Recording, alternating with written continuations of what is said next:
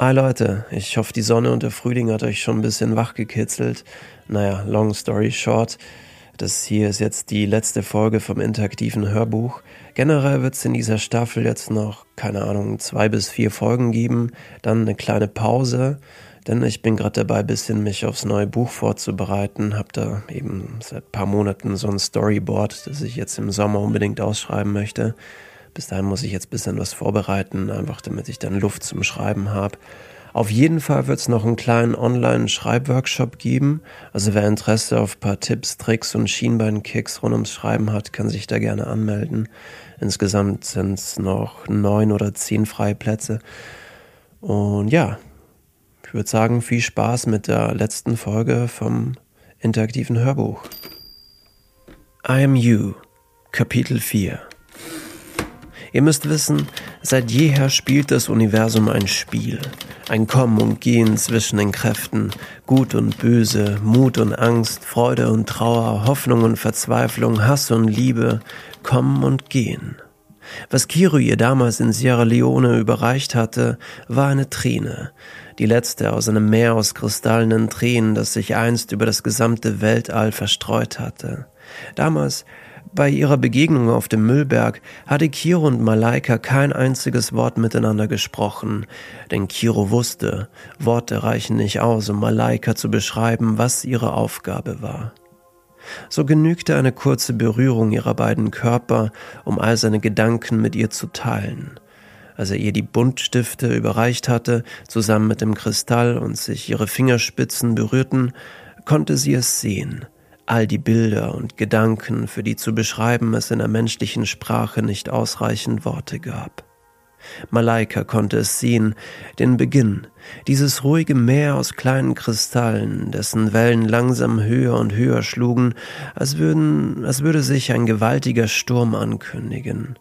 Schlagartig breitete sich das Meer in alle Richtungen aus, ein Ball aus kleinen Kristallen, der sich im leeren Raum ausdehnte. Die Reibung, die Wucht und die unglaubliche Masse ließen ein paar der Kristalle Feuer fangen. Sie begannen miteinander zu verschmelzen und formten Gebilde, die sich überall im leeren Raum verteilten.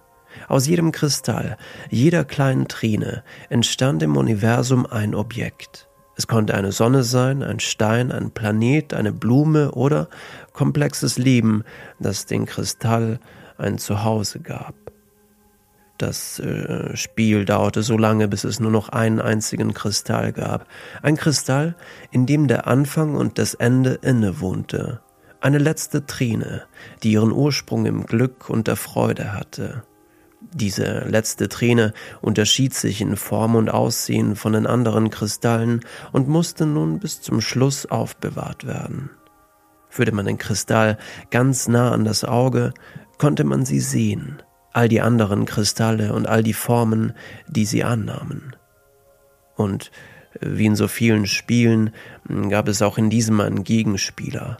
Einer der Gründe, warum Kiro Malaika dazu riet, diesen Moment auf dem Müllberg zu verdrängen, zu glauben, sie hätte vergessen, was sich damals abspielte, vergessen, dass es ihre Aufgabe war, den Kristall bis zum Schluss aufzubewahren.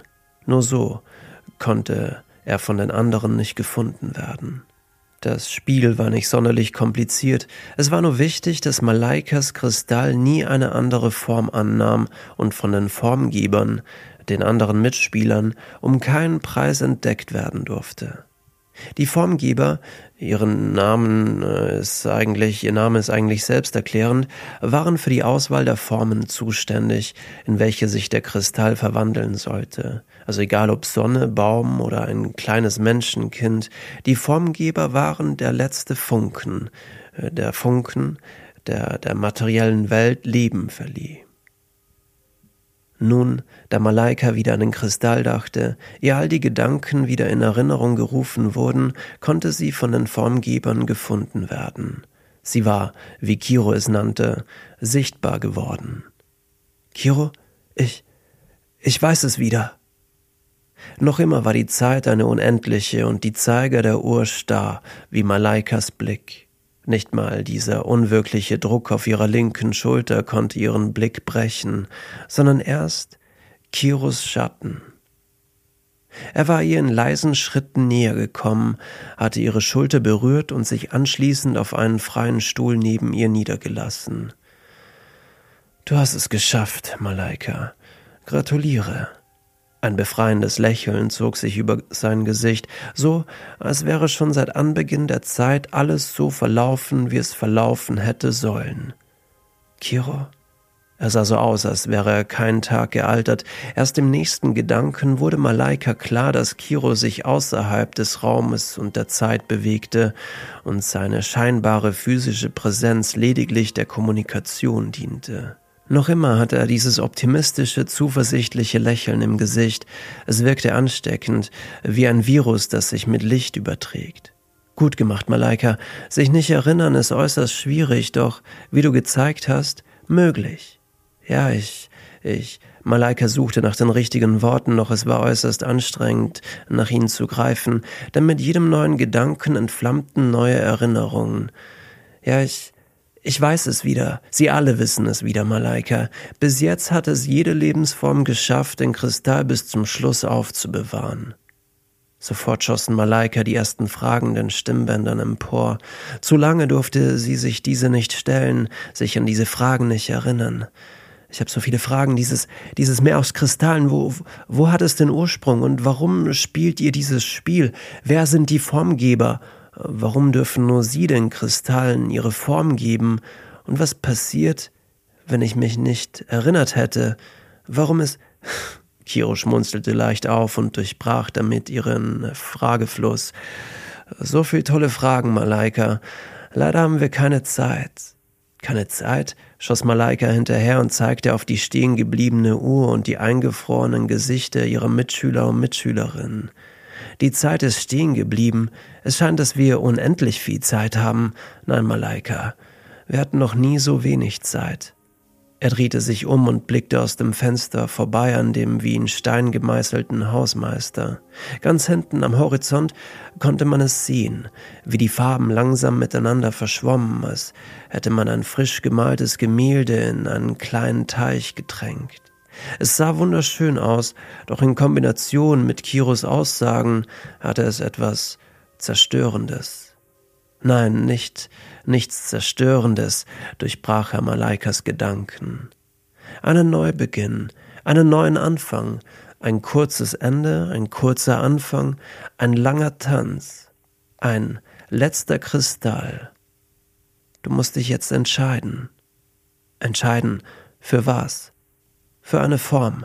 Die letzte ist die bedeutendste. Ich verstehe das alles nicht. Von wo kommt dieser Kristall? Wo ist der Anfang? In deiner Hand, antwortete er ihr. Kiro, wer spielt dieses Spiel? Wir alle. Und wo liegt dabei der Sinn? In deiner Hand, antwortete er ihr erneut. Malaikas Blick wanderte auf den Kristall. Malaika. Beim letzten Spiel entschied sich die Lebensform für eine Blume. Eine Blume auf einem Planeten namens Harkon. Wir befinden uns aktuell in dieser Blume, innerhalb des kleinsten Teils, viel kleiner als ein Atom, hinter dem Meer aus Kristallen, vollendete Malaika. Draußen war der Himmel mit der Erde verschmolzen, genauso wie die Zigarette mit dem Mund des Hausmeisters, bis im nächsten Augenblick auch die Farben des Klassenzimmers zu verschwimmen begannen. Malaika, du musst dich jetzt entscheiden, zu was soll der Kristall werden? Ein Vogel, irgendwo in einem Wald,